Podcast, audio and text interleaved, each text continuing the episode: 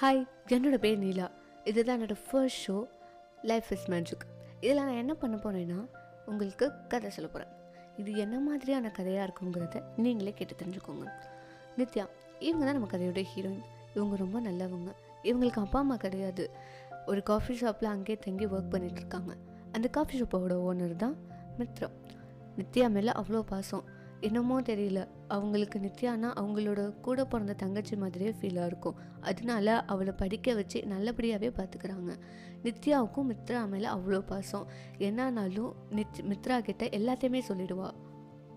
அவள் மித்ராவை பார்க்கும்போதெல்லாம் அவளுக்கு அவள் அம்மா ஞாபகம் தான் வரும். அவ்வளோ பிடிக்கும்.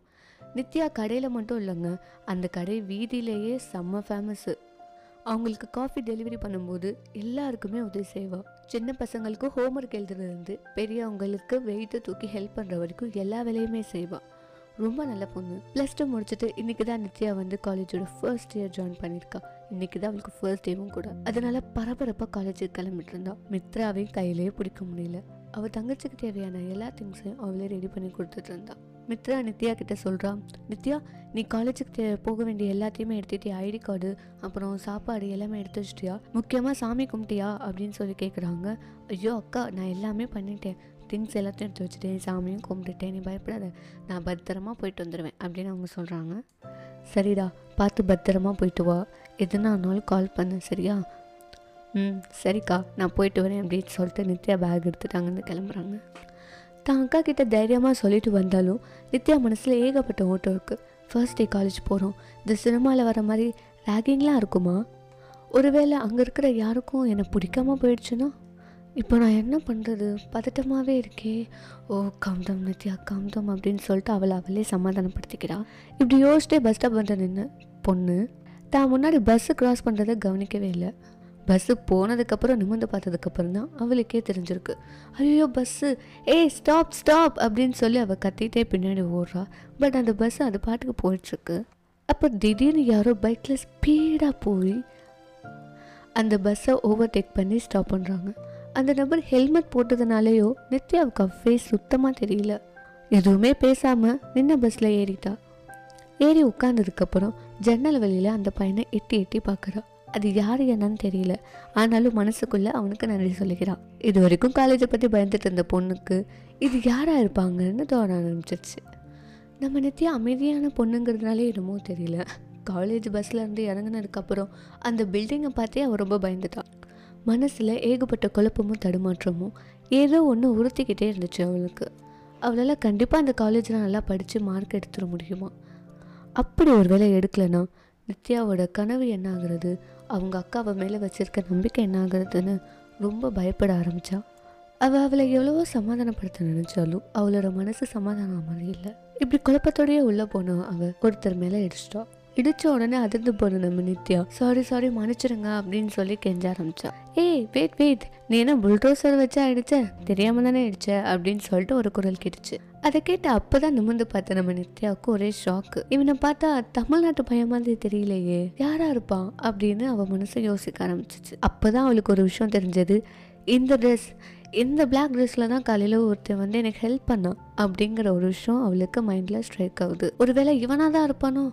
இல்லை இந்த ட்ரெஸ் தான். எனக்கு நல்லா ஞாபகம் இருக்குது அப்படின்னு அவன் மனசில் ஏகப்பட்ட ஓட்டம் ஓடிட்டுருக்கு அந்த பையனும் இவன் ஏதோ ஒரு சிந்தனையில் இருக்கான்னு புரிஞ்சுக்கிட்டு ஹலோ என்னம்மா யோசிக்கிறீங்க? அப்படின்னு சொல்லிட்டு அவன் முன்னாடி கை நீட்டி பேசுகிறான் அதுக்கப்புறம் நிதானத்துக்கு வந்த நம்ம நித்யா சாரிங்க அப்புறம் தேங்க்ஸ் அப்படின்னு சொல்லி அவன் சொல்கிறான் சாரி எதுக்கு தேங்க்ஸ் எதுக்கு? அப்படின்னு அவன் சிரிச்சுக்கிட்டே கேட்குறான் காலையில் பஸ் ஸ்டாப் பண்ணுறதுக்கு ஹெல்ப் பண்ணிங்கல்ல அதுக்காக தேங்க்ஸ் இப்போ இடித்ததுக்கு சாரி அப்படின்னு அவன் சொல்கிறான் சரி விடு தெரியாமல் தானே இடிச்ச அப்படின்னு அந்த பையன் சொல்கிறான் ஓகே என்னோட பேர் கிம் டயாங் அப்படின்னு சொல்லிட்டு அவனோட பேர் சொல்கிறான் நித்யாவுக்கு ஒன்றும் புரியல.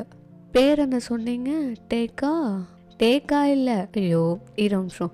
உனக்கு என் பேர் வாய நுழையலனா நீ என்னை வீண் கூப்பிடு அப்படின்னு அவன் பையன் சொல்கிறான் வி ஓகே தேங்க்யூ வி அப்படின்னு நித்யா சொல்கிறாங்க ஆ ஓகே. அம்மா நீ என்ன ஃபர்ஸ்ட் இயரா அப்படின்னு சொல்லி அவங்க கேட்குறாங்க ம் ஆமாம் எனக்கு பிபிஏ எங்கே இருக்குன்னு சொல்கிறீங்களா அப்படின்னு சொல்லி பி கிட்ட நம்ம நித்யா ஹெல்ப் கேட்குறாங்க சரி வா நானே கூப்பிட்டு போகிறேன் அப்படின்னு சொல்லிட்டு நித்யாவை வீக் கூட்டிகிட்டு போகிறாரு நித்யா பசங்கள்கிட்ட அதிகமாக பேசினது கிடையாது. இதுதான் ஃபர்ஸ்ட் டைம் ஒரு பையன் அவன்கிட்ட சிரிச்சு பேசுறது. அவளோட மனசுல ஏதேதோ தோண ஆரம்பிச்சிருச்சு. அவன் ஃபர்ஸ்ட் டைம் சிரிக்கிறது எல்லாமே ஸ்லோ மோஷன்ல தெரியுது. வயிற்றுல பட்டாம்பூச்சி படுக்குது. ஒருவேளை லவ் பண்றாலோ அது எப்படி வரும்? இப்பதானே பார்த்தாங்க.